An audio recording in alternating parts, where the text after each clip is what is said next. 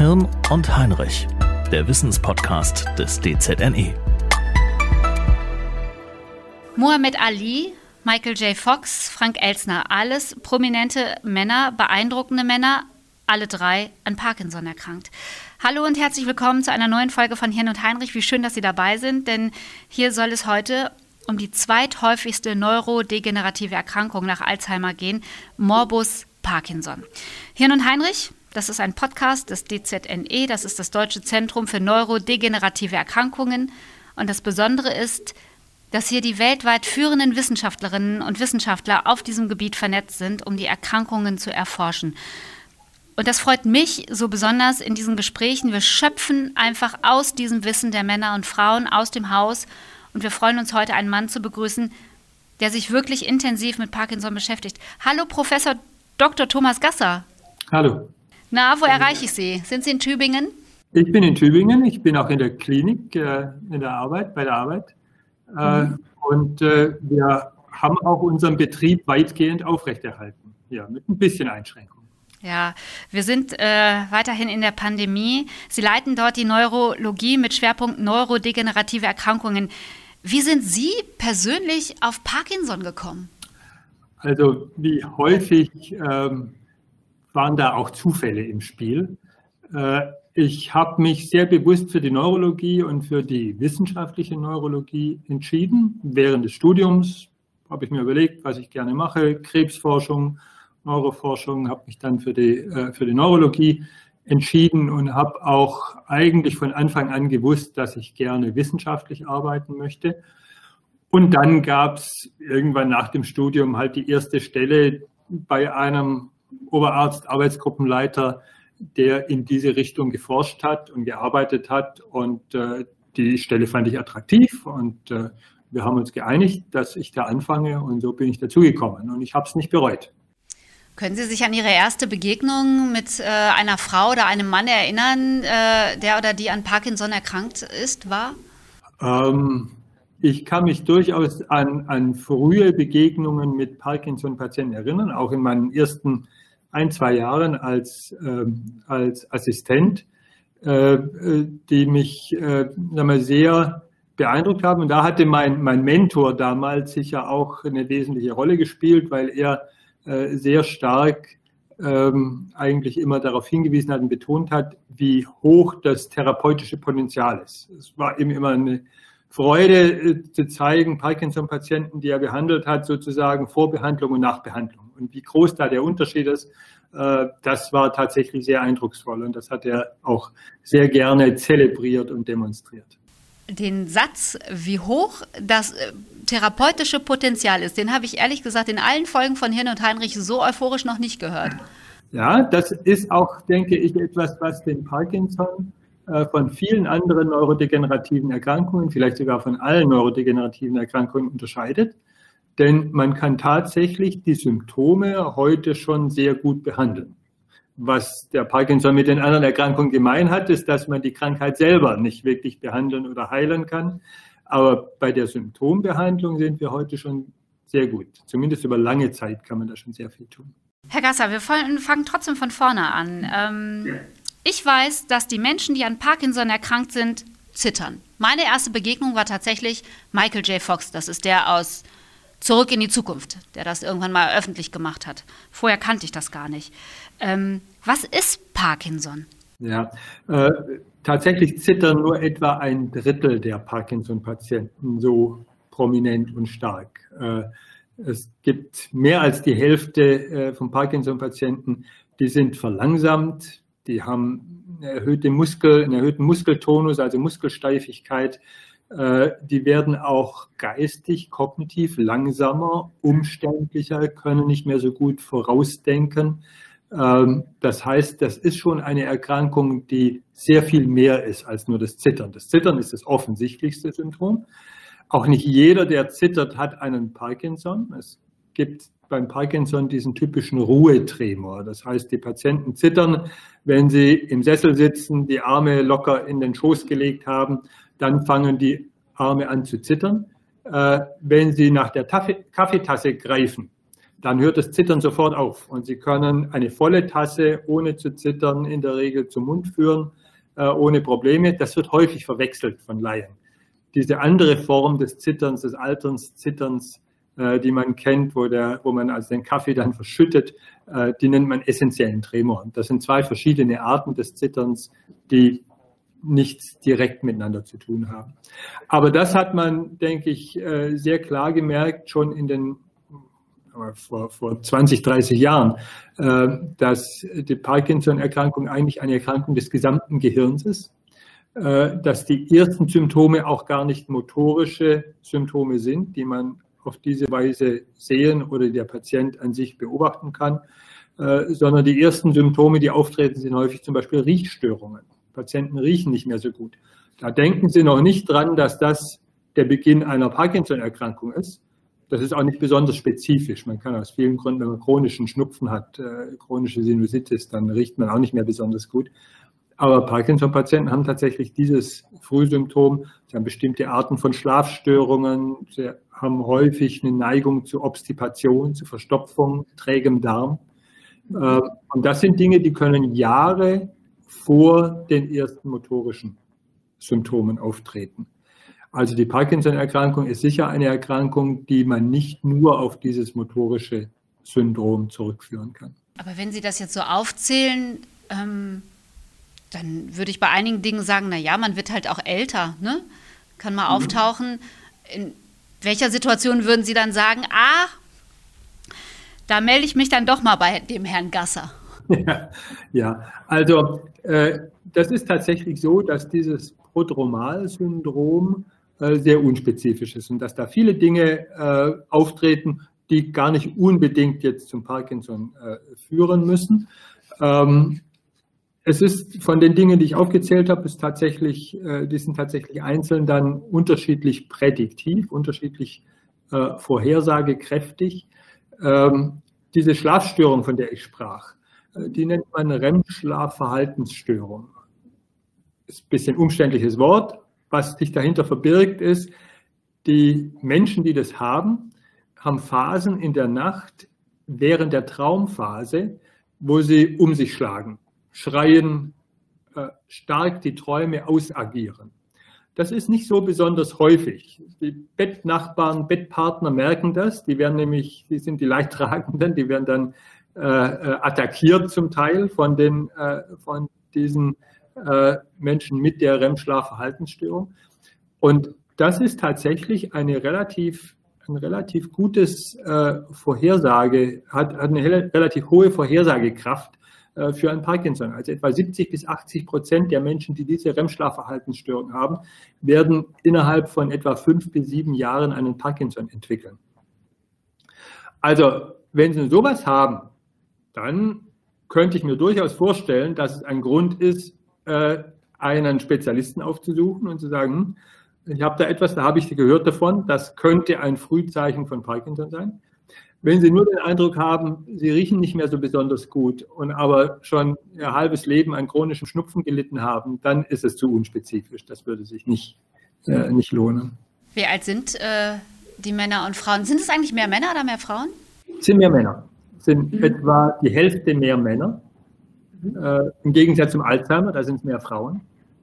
Äh, warum das so ist, weiß man nicht. Das wäre meine nächste Frage jetzt gewesen. Keine Ahnung. Und wie alt äh, ist man ungefähr, äh, wenn es losgeht? Also das mittlere Erkrankungsalter, wenn man über alle äh, Patienten das Mittel liegt ungefähr bei 60, zwischen 58 und 60.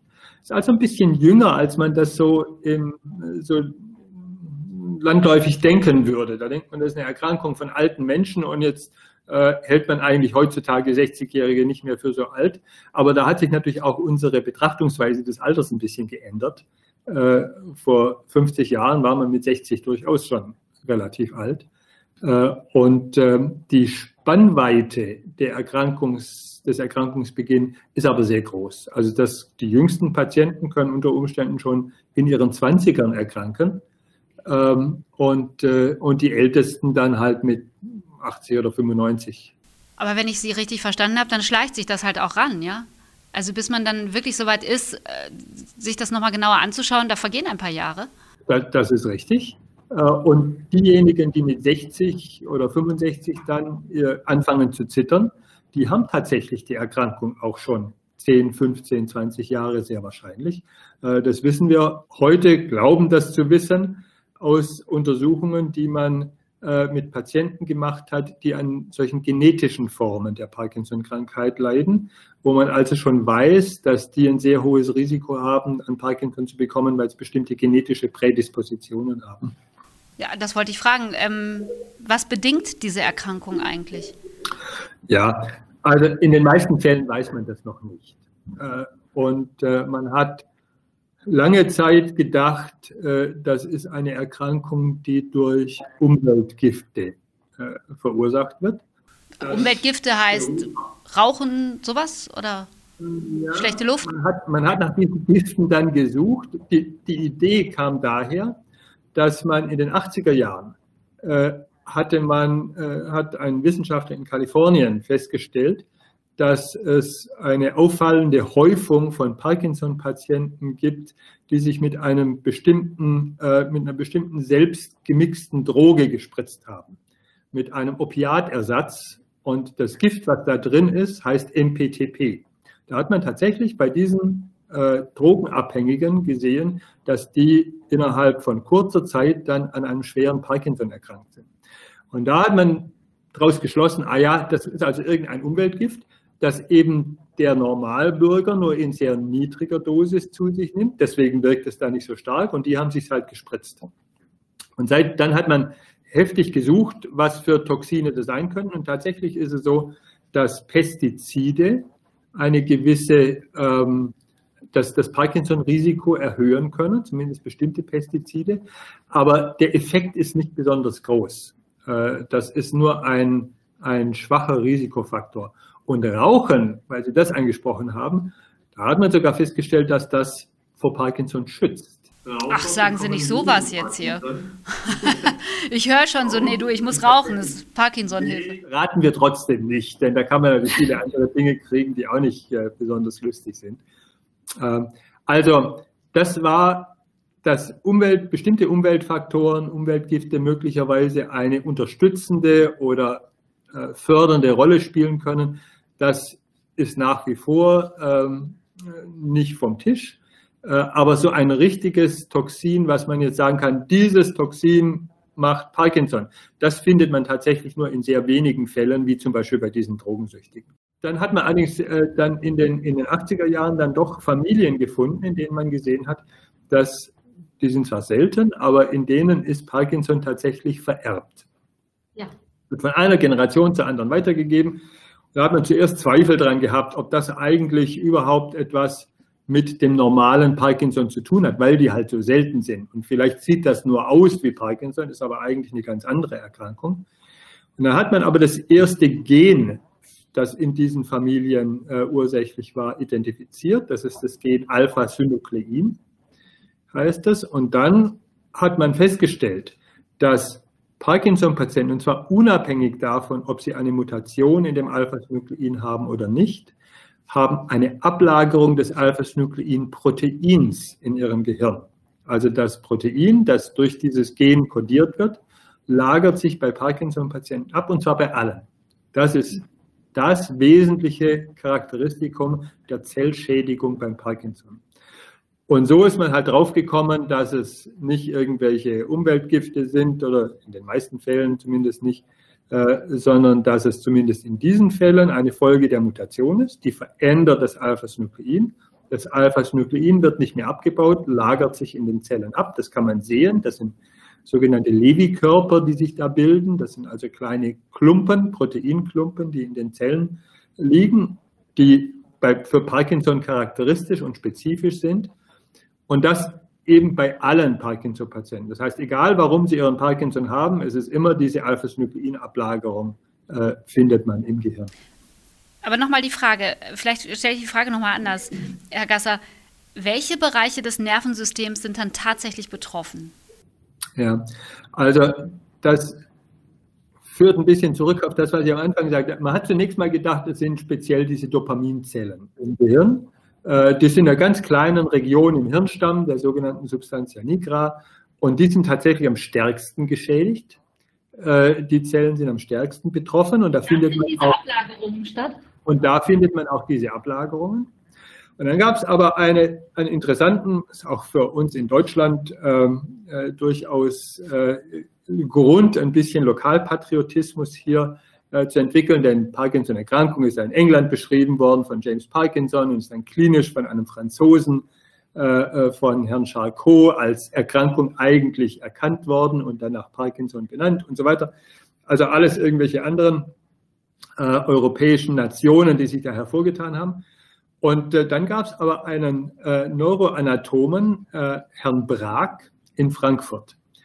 Und der hat als Anatom viele, viele Gehirne untersucht und hat festgestellt, diese Lebikörper, diese Ablagerungen, von denen man jetzt seit Entdeckung dieses Gens weiß, dass sie aus diesem Alpha-Synuclein-Protein bestehen, die sind eben nicht nur in der Substantia nigra, also in diesen Dopaminzellen, und sie sind nicht mal zuerst in den Dopaminzellen, sondern zuerst sind sie in ganz anderen Gehirngebieten, nämlich zum Beispiel im, äh, im Bulbus olfactorius, also in dem Teil, der die Nase, die Riechzellen in der Nase mit dem Gehirn verbindet. Ah. Und jetzt klingelt's, ne? Die Riechstörung, die schon viele Jahre vor Beginn der motorischen Parkinson-Symptomatik auftreten kann, ist tatsächlich Folge der Ablagerung, der krankheitsbedingten Ablagerung von diesem Alpha-Synuklein in diesem Bulbus olfactorius, also im, im Riechhirn. Und dann gibt es noch andere Stellen, wie zum Beispiel bestimmte Strukturen im Hirnstamm, auch außerhalb dieser Dopaminzellen. Die sind zum Beispiel für die Schlafregulation verantwortlich. Und auch hier ist das wieder die Erklärung, glaubt man heute, äh, dass Parkinson-Patienten, bevor sie ihre motorischen Symptomatik bekommen, diese speziellen Schlafstörungen haben, die ich Ihnen sagte.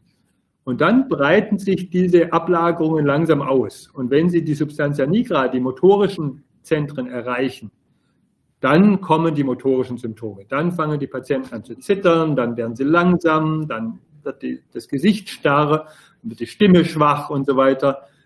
Und dann kommt es auch zu einem Dopaminmangel, denn das sind dopaminproduzierende Zellen, die dieses Dopamin im ganzen Hirn verbreiten.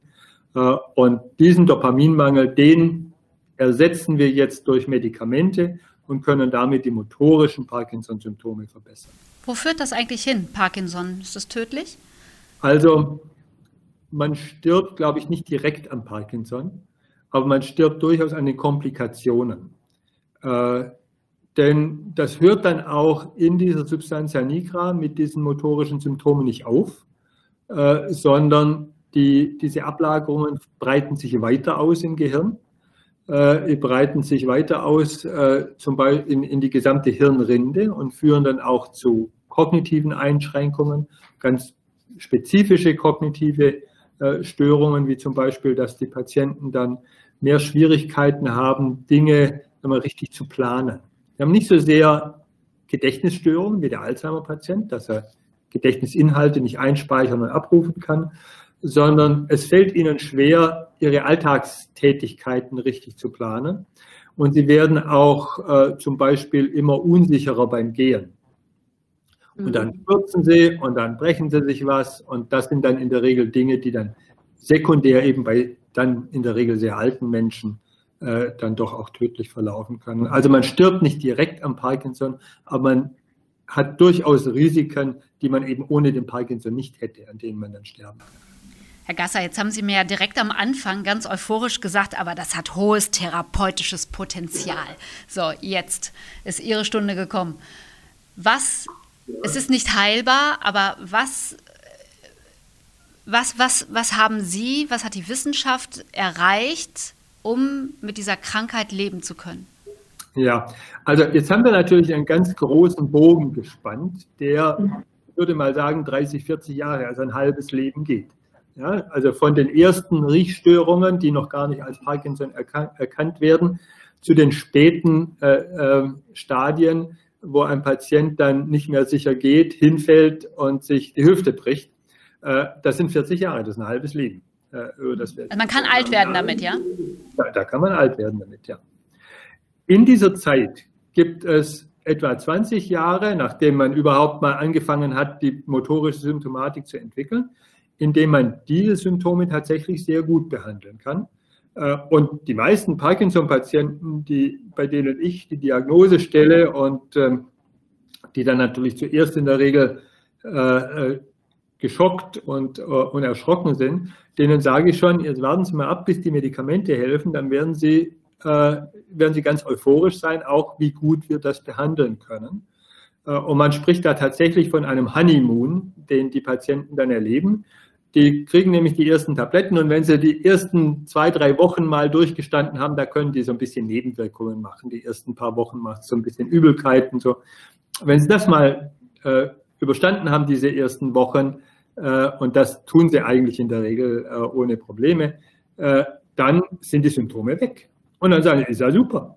Ich fühle mich vollkommen gesund, ich kann alles machen, ich kann meinen Sport machen, ich kann meine, äh, meine, meine Aktivitäten nachgehen, die noch berufstätig sind, bleiben im Beruf. Und diese Honeymoon-Phase kann durchaus drei, fünf Jahre, vielleicht auch mal sieben Jahre andauern und die Patienten sind super behandelt, nehmen ihre Tabletten dreimal am Tag äh, oder manche auch nur einmal am Tag, wenn sie, äh, je nachdem, welches Medikament man wählt, äh, und fühlen sich gut und sind vollkommen äh, in ihrer Arbeit und in ihrem Privatleben eigentlich normal. Äh, und dann kommt aber etwas, was auch fast alle Parkinson-Patienten äh, merken, und das ist dann sozusagen das Ende dieser Honeymoon-Phase. Da merken Sie, dass Sie morgens die erste Tablette nehmen. Sie merken, wie die anfängt zu wirken. Und Sie merken, bevor Sie die Mittagstablette nehmen, dass die langsam wieder nachlässt. Dass das Zittern wieder kommt, dass Sie sich unsicherer fühlen, dass Sie ein bisschen wackelig werden, und das sind sogenannte Wirkungsfluktuationen oder Wirkungsschwankungen. Das heißt nicht, dass da die Wirkung der Medikamente dann aufhört, aber das heißt, dass die Wirkdauer immer kürzer wird. Und das liegt daran, dass das Dopamin in Form von diesen Tabletten, äh, die man äh, einnimmt, dass das ja im Gehirn gespeichert werden muss. Und dieser Speicher wird immer kleiner. Und drum gleicht sich die Wirkung der Medikamente immer mehr der Kurve an, die die Medikamentenkonzentration im Blut hat. Und das ist eben, wenn man die Medikamente eingenommen hat, eine halbe Stunde später ist die Wirkung maximal und nach zwei, drei Stunden äh, fällt dieser Spiegel wieder ab. Am Anfang merken die Patienten das nicht, weil das Medikament eben im Gehirn gespeichert wird. Und dann merken sie aber zunehmend diese Schwankungen. Und dann als nächstes kommt dann noch was dazu, dann merken Sie nämlich, dass in den Phasen, in denen die Medikamente wirken, diese Medikamente nicht nur wirken, sondern dass sie ein bisschen zu viel wirken. Dann werden sie überbeweglich. Dann kriegen sie so ein bisschen eine Bewegungsunruhe und fangen an, auf dem Stuhl rumzugeigen oder äh, mit, ihren, mit ihren Händen oder mit ihren Füßen äh, unwillkürliche Bewegungen durchzuführen die sie selber meistens gar nicht so stören, aber die Umgebung findet das dann doch äh, äh seltsam. Und solche Wirkungsfluktuationen, das heißt dann, da geht es sozusagen in die nächste Krankheits, ins nächste Krankheitsstadium, dass also diese einfache Medikation, dreimal am Tag Tabletten nehmen, alles ist gut, äh, funktioniert dann nicht mehr. Da können wir aber heute auch schon sehr viel machen und das wäre dann, wenn das dann durch eine einfache Medikamentenanpassung nicht mehr möglich ist, hat da die tiefe Hirnstimulation ihr Feld gefunden. Das gibt es seit äh, ungefähr 15, 20 Jahren und ist heute eigentlich eine Routinebehandlung. Äh, äh, da wird, äh, werden Elektroden ins Gehirn an ganz bestimmte äh, Stellen im Gehirn eingepflanzt und mit so einem Draht, mit einem Schrittmacher, mit so einem Generator verbunden, der dann unter dem Schlüsselbein implantiert ist. Also sieht man nichts davon, das ist alles, alles unter der Haut dann. Und damit kann man tatsächlich dann diese Wirkungsschwankungen, Patienten, die solche Wirkungsschwankungen haben, nochmal sehr gut behandeln. Und die sagen dann eigentlich, und ich sehe wirklich fast jede Woche dann solche Patienten dann auch bei mir auf der Station, wenn sie äh, diese Operationen bekommen haben oder wenn sie zur Kontrolle ihres Schrittmachers kommen, äh, dann äh, sagen sie eigentlich, also alle sagen, es hat sich wirklich gelohnt, äh, das zu machen. Sie fühlen sich sehr viel besser als vorher mit diesen Schwankungen. Und äh, so unterm Strich könnte man wahrscheinlich sagen, dass man den, die Uhr der Erkrankung um fünf Jahre zurückdrehen kann. Also man kann noch mal gut fünf Jahre gewinnen äh, in der Behandelbarkeit. Und jetzt sind wir eigentlich schon bei 10 bis 15 Jahren der motorischen, der reinen motorischen Symptomatik, die man eigentlich wirklich gut behandeln kann. Und das ist bei jemand, der mit 60 oder 65 eine Erkrankung bekommt, ja doch ein erheblicher Teil des zu erwartenden Lebens. Und deswegen war ich anfangs so euphorisch. Ja, und so habe ich das hier in diesem Podcast, ehrlich gesagt, von Ihren Kolleginnen und Kollegen auch noch nicht gehört. Sagen Sie, was lässt eigentlich zuerst nach, die Psyche oder der Körper? Es ist, es ist schon der Körper. Also gut, es ist wieder ein bisschen die Frage. Es gibt tatsächlich äh, Patienten, die sind ähm, auch schon wieder, bevor die motorische Symptomatik beginnt, äh, neigen so ein bisschen zu Depressionen. Das liegt auch daran, dass, das, äh, dass, dass es im Hirnstamm äh, Strukturen gibt, die sehr früh betroffen werden können, die halt auch die Stimmung regulieren. Jetzt ist die Stimmung von vielen, vielen Dingen äh, beeinflusst und das ist tatsächlich, das ist bei weitem nicht bei allen Patienten so. Aber die, die kognitiven Störungen, also dieses, diese Planungsstörung, die, die, die Schwierigkeit, sag mal, eine, eine einfache Handlung durchzuführen, weil man nicht weiß, womit fängt man jetzt eigentlich an dass, dass sie ihre Tabletten richten oder dass sie das Essen richten und so weiter. Das sind tatsächlich späte Symptome der Parkinson-Erkrankung und das kommt erst nach acht oder zehn Jahren. Was heißt das Essen richten? Welche äh, Rolle spielt Ernährung dabei? Also Ernährung, ich, wird, da, da, wird viel danach gefragt. Das fragen mich die Patienten eigentlich auch immer so beim. Ja, weil das ist ja etwas, was man selber machen kann. Ne? Sie sind der Arzt, äh, Sie sagen hier äh, Tabletten, Honeymoon und dann äh, sage ich, okay, was, was kann ich tun? Ich möchte ja. Genau, das ist, das ist eine ganz häufige Frage. Und, äh, und das, da sage ich eigentlich immer dazu, und das ist, glaube ich, auch der, der Stand der Wissenschaft. Also wenn Sie sich heute bei uns so ernähren, wie man eben weiß, dass man sich gesund ernährt, äh, und das heißt eben diese ganzen Empfehlungen, äh, rotes Fleisch mit Maßen, nicht zu viel, äh, ausreichend frisches Obst und Gemüse äh, und, äh, und einfach nicht zu hochkalorisch, dann sind Sie da eigentlich gut dabei. Da, mehr so simpel. kann man da eigentlich nichts, nicht machen.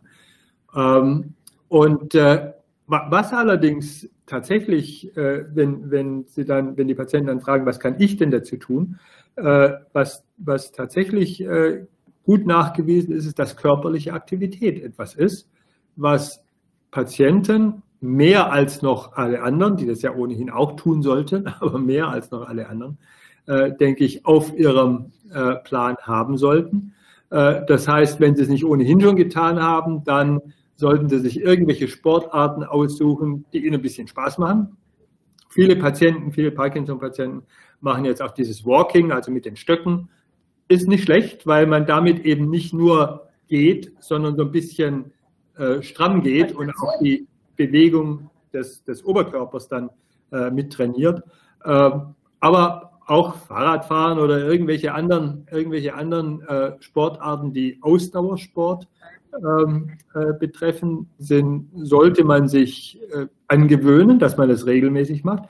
Und tatsächlich ist es auch so, also viele von unseren Patienten gehen jetzt auch in die Fitnessstudios und machen auch ein moderates, aber durchaus gezieltes Krafttraining.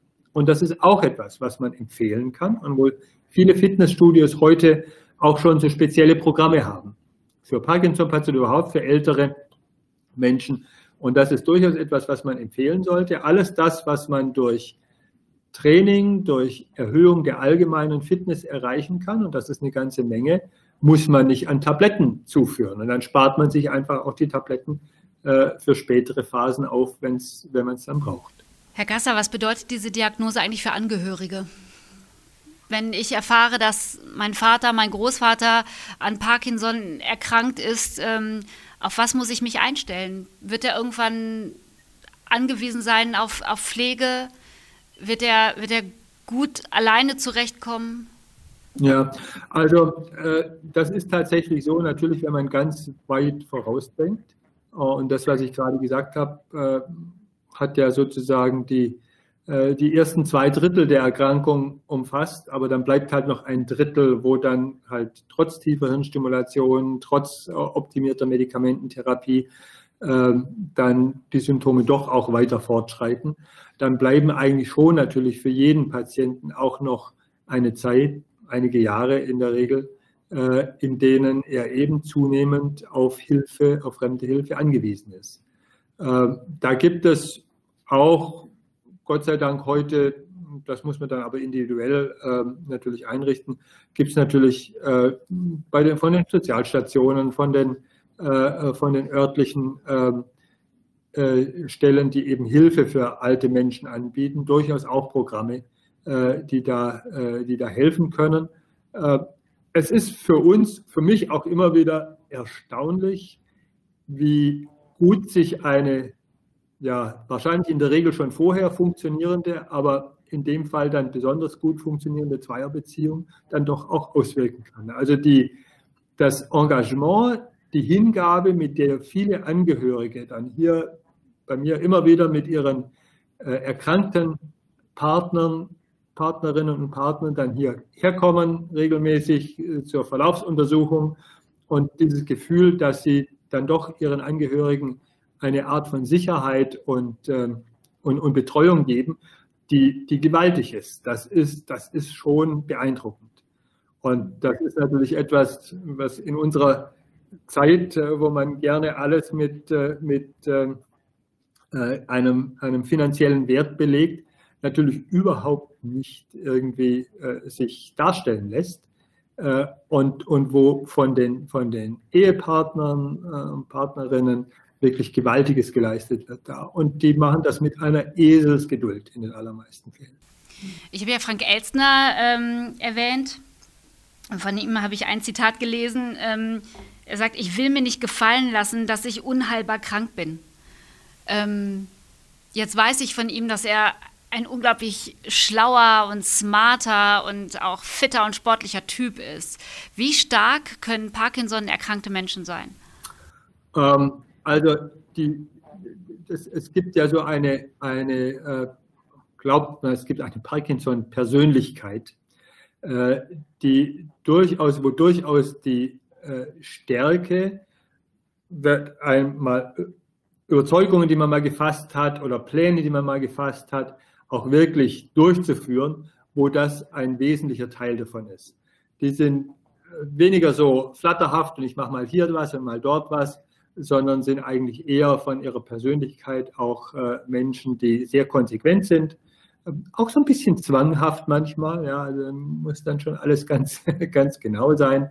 Äh, aber diese Konsequenz, die sie an den Tag legen, die würde ich also durchaus als Stärke und auch als Stärke in der Krankheitsbewältigung dann einstufen. Und Herr Elstner ist ja da in der Parkinson Stiftung äh, sehr aktiv und er nutzt das ja auch. Er lässt sich, ich glaube, das ist, ist, schon ein gut gewähltes Wort von ihm. Er lässt sich das nicht gefallen, dass er in einer unheilbaren Krankheit lebt. Er macht etwas draus. Ja? Also er engagiert sich, er, äh, er äh, ist in der Stiftung äh, als, als Schirmherr da aktiv und äh, sorgt dafür, dass die Stiftung äh, Gelder einwirbt für die Forschung und auch für die Betreuung von Patienten. Also das, äh, das ist schon eindrucksvoll. Eigentlich würde ich jetzt genau da anknüpfen ähm, bei der Forschung. Wo stehen Sie da? Ähm also ich hatte ja schon erwähnt, dass wir in der eigentlichen Therapie schon viel erreicht haben, der Symptomtherapie, vor allem der motorischen Symptome. Äh, was wir tatsächlich noch nicht erreicht haben, ist äh, eine Behandlung zu entwickeln, die das Fortschreiten dieser, der Ausbreitung dieser Aggregate, dieser Proteinablagerungen irgendwie bremsen oder sogar stoppen kann, geschweige denn die wieder rückgängig machen. Und, äh, und das ist auch noch nicht, steht auch noch nicht unmittelbar vor der Tür. Aber ich glaube, das Verständnis für die Prozesse, die da ablaufen, hat sich in den letzten zehn Jahren enorm äh, verbessert. Äh, von, von der Ausbreitung dieser, dieser Alpha-Synuclein-Aggregate hatten wir noch gar keine Vorstellung. Vor 20 Jahren oder als ich angefangen habe, mich mit Parkinson zu beschäftigen, da war das vollkommen unbekannt. Ähm, und, äh, und es gibt jetzt tatsächlich die ersten Therapiestrategien, die darauf hinzielen. wir haben zum Beispiel selber jetzt im letzten Jahr an einer Studie mitgemacht, in der Antikörper gegen dieses äh, sich ausbreitende äh, Protein äh, benutzt werden. In der Vorstellung, dass wenn diese Proteine sozusagen von einer Zelle zur anderen äh, springen oder sich ausbreiten, dass man sie da mit Antikörpern abfangen kann. Und äh, dass man hat ähnliche Versuche äh, schon auch beim, beim Alzheimer gemacht, weil das Prinzip ja ein ähnliches ist. Beim Alzheimer ist ein anderes Protein und äh, hat eine andere Verteilung, aber ist auch eine Proteinablagerungserkrankung äh, und hat da schon zeigen können, dass man mit Antikörpern tatsächlich diese Proteine aus dem Gehirn wieder entfernen kann. Das Problem ist in der Regel, dass man da noch, also heute noch zumindest, zu spät dran ist. Denn wenn diese Aggregate sich mal ausgebreitet haben und die Zellen geschädigt haben, äh, dann ist meistens schon so viel an sekundärem Schaden passiert, dass die reine Entfernung der Aggregate nicht mehr äh, äh, unbedingt jetzt das rückgängig machen kann. Aber beim Parkinson hat man jetzt doch in dieser ersten Untersuchung gesehen, dass ähm, zumindest die Patienten, wenn man dann nachher guckt, die Patienten, die Symptomkonstellationen haben, die besonders rasch progredient, eine besonders rasche Progredienz anzeigen. Bei denen ging es etwas langsamer. Hm. Und das ist ein Ergebnis, hätte man jetzt auch nicht erwartet, dass eine solche erste Untersuchung schon äh, die, äh, die ganze Lösung bringt, aber das ist ein Ergebnis, das uns doch ermutigt und wo jetzt auch die Nachfolgestudien dann geplant sind. Also das wäre eines, dass man wirklich an dieser Proteinaggregation ansetzt. Äh, und die anderen, ähm, die anderen Ideen, Forschungsideen kommen, gehen halt in die Richtung, dass man sagt, nicht jeder Parkinson-Patient ist gleich. Wir wissen von den genetischen Formen, dass es ganz unterschiedliche Gene sein können, die dann am Ende zum gleichen Ergebnis führen, nämlich dass die Dopaminzellen und andere Bereiche im Gehirn geschädigt sind. Ähm, man kann dieses Endergebnis kann man für alle gleich behandeln. Den Dopaminersatz macht man für alle gleich. Aber wenn es unterschiedliche Ursachen für die Schädigung der Zelle gibt, dann wird nicht die Behandlung für alle gleich sein, sondern dann wird man nach den Ursachen äh, stratifiziert behandeln müssen. Und das macht man eben auch, das machen wir auch im DZNE, dass wir Kohorten aufbauen äh, mit bestimmten genetischen Risikoprofilen, äh, die man dann halt spezifisch für dieses genetische Risiko dann behandeln kann. Also sehr wahrscheinlich wird man in ein paar Jahren eben nicht mehr nur den Parkinson behandeln, sondern man wird die Parkinson-Symptome für alle gleich behandeln, Dopaminersatz, und wird die, äh, wird die Ursachen, je nachdem, welche Ursachen halt bei der einzelnen Person dann maßgeblich sind, durchaus differenziert behandeln. So stelle ich mir die Zukunft der Parkinson-Behandlung vor. Mir geht gerade noch was ganz anderes durch den Kopf, wenn Sie nochmal die genetischen Bedingungen erwähnen wenn ich weiß, ich habe das in der Familie, das ist hier in diesem Podcast immer eine schwierige Frage. Ne? Also mhm. haben wir schon oft über die moralisch-ethische äh, Eigenverantwortung gesprochen. Würden Sie sagen, dass man sich nochmal vorab untersuchen lassen soll oder soll man es drauf ankommen lassen? Ist sch schwierig, ja. weiß ich. Und vor allem, wenn ich, das, wenn ich die Frage einem Wissenschaftler ja. stelle. Naja, aber die, die Frage, ich bin ja auch Arzt, und die Frage stellen mir ja durchaus äh, Patienten und ihre Angehörigen und die stellt sich sehr häufig. Äh, soll man überhaupt eine genetische Untersuchung äh, anstreben? Und wenn man die für einen Patienten anstrebt, heißt es natürlich auch, dass sich die Familienangehörigen die Frage stellen müssen. Hat das für mich eine Relevanz? Äh, und das behandle ich tatsächlich in der Diskussion, im Gespräch mit dem Patienten sehr offen. Ich würde mich nicht ich würde mir nicht anmaßen, einem Patienten da eine Empfehlung zu geben. Ich würde ihm sagen, es gibt heute die Möglichkeit. Es gibt unter Umständen durchaus auch die Möglichkeit, dass man vielleicht nicht heute, aber in ein paar Jahren mutationsspezifisch, genspezifische Therapien und auch genspezifische Präventionsmaßnahmen äh, ähm, einleiten kann. Aber das können wir nur, wenn die Patienten heute und ihre Familien mitarbeiten. Ob ich das jetzt als Patient, als Familienangehöriger dann für mich so entscheide, ja, da möchte ich teilhaben, da möchte ich mitarbeiten äh, oder nicht, das ist eine ganz individuelle Entscheidung und da können ganz viele Dinge mit reinspielen. Und das versuche ich denen dann schon auch äh, zu vermitteln, dass ich keineswegs äh, dann böse bin oder enttäuscht, wenn jemand sagt, also kann ich mir gut vorstellen, dass das wichtig ist, aber für mich kommt das eigentlich nicht in Frage. Wunderbar, dann machen wir die normale Therapie weiter Äh, da habe ich dann überhaupt kein Problem damit. Aber viele Patienten und ihre Angehörige reagieren durchaus so, dass sie sagen, ja, da sehe ich eine Aufgabe für uns, da möchte ich dran mitarbeiten, da möchte ich mithelfen. Und äh, wenn es dann halt heißt, dass ich ein Mutationsträger bin und die Erkrankung bekommen werde, dann kann ich das sowieso auch nicht äh, vermeiden, wenn ich jetzt die Augen verschließe. Dann mache ich lieber mit, dann habe ich etwas, was, äh, wo, ich, äh, wo ich wirklich dran arbeiten kann. Das ist übrigens auch die Auffassung von Sergey Brin, dieser Google-Gründer, hat ja eine Parkinson-Mutation, geht damit auch ganz öffentlich um. Es ist eine Parkinson-Mutation, die wir übrigens gefunden haben, also das, das Gen haben, haben, haben wir gefunden. Äh, der hat äh, eine häufige Mutation in diesem Gen, weiß deshalb, dass er ein erhöhtes Risiko hat, Parkinson zu bekommen. Das ist übrigens niemals ein Alles oder Nichts. Also jede Mutation hat eine bestimmte Penetranz. Das heißt, nicht alle Mutationsträger werden auch erkranken. Es gibt durchaus auch Patienten oder Probanden, Menschen, die haben Parkinson-Mutationen, die haben ein erhöhtes Risiko, aber aus irgendeinem Grund kriegen die die Erkrankung nicht. Also das heißt, es ist kein alles oder nichts. Aber das, das ist etwas, was, äh, wo er ganz offensiv gesagt hat, ja, äh, ich habe diese Mutation, ich habe ein erhöhtes Risiko für Parkinson äh, und jetzt fördere ich auch Parkinson-Forschung. Teil unserer Forschung wird auch davon unterstützt. Jetzt hat er natürlich auch die Möglichkeit, aber auch unabhängig davon, sagen, unabhängig davon gibt er, glaube ich, ein, ein bemerkenswertes Beispiel dafür, dass man mit solchen Dingen eben auch sehr positiv umgeht. Herr Gasser, wir verquatschen uns total. Ich habe aber noch eine ganz wichtige Frage. Es gibt nun, ich sage das ganz unwissenschaftlich, weil ich keine Wissenschaftlerin bin, die Annahme, dass eine Covid-19-Erkrankung vielleicht auch ausschlaggebend sein könnte für eine Parkinson-Erkrankung als Spätfolge.